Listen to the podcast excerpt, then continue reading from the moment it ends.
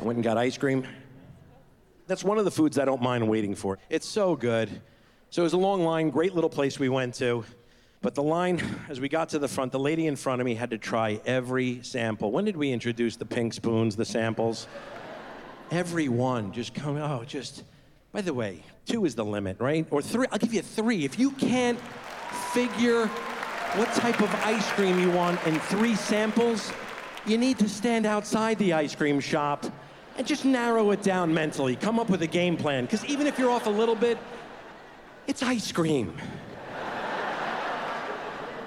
And I get it if you want to try an exotic flavor like Chattanooga citrus crunch or something. But she was like, Can I try double chocolate? No! No, no. Just imagine regular chocolate in your head and then double it up. No. Stream Kevin James Never Don't Give Up, only on Netflix.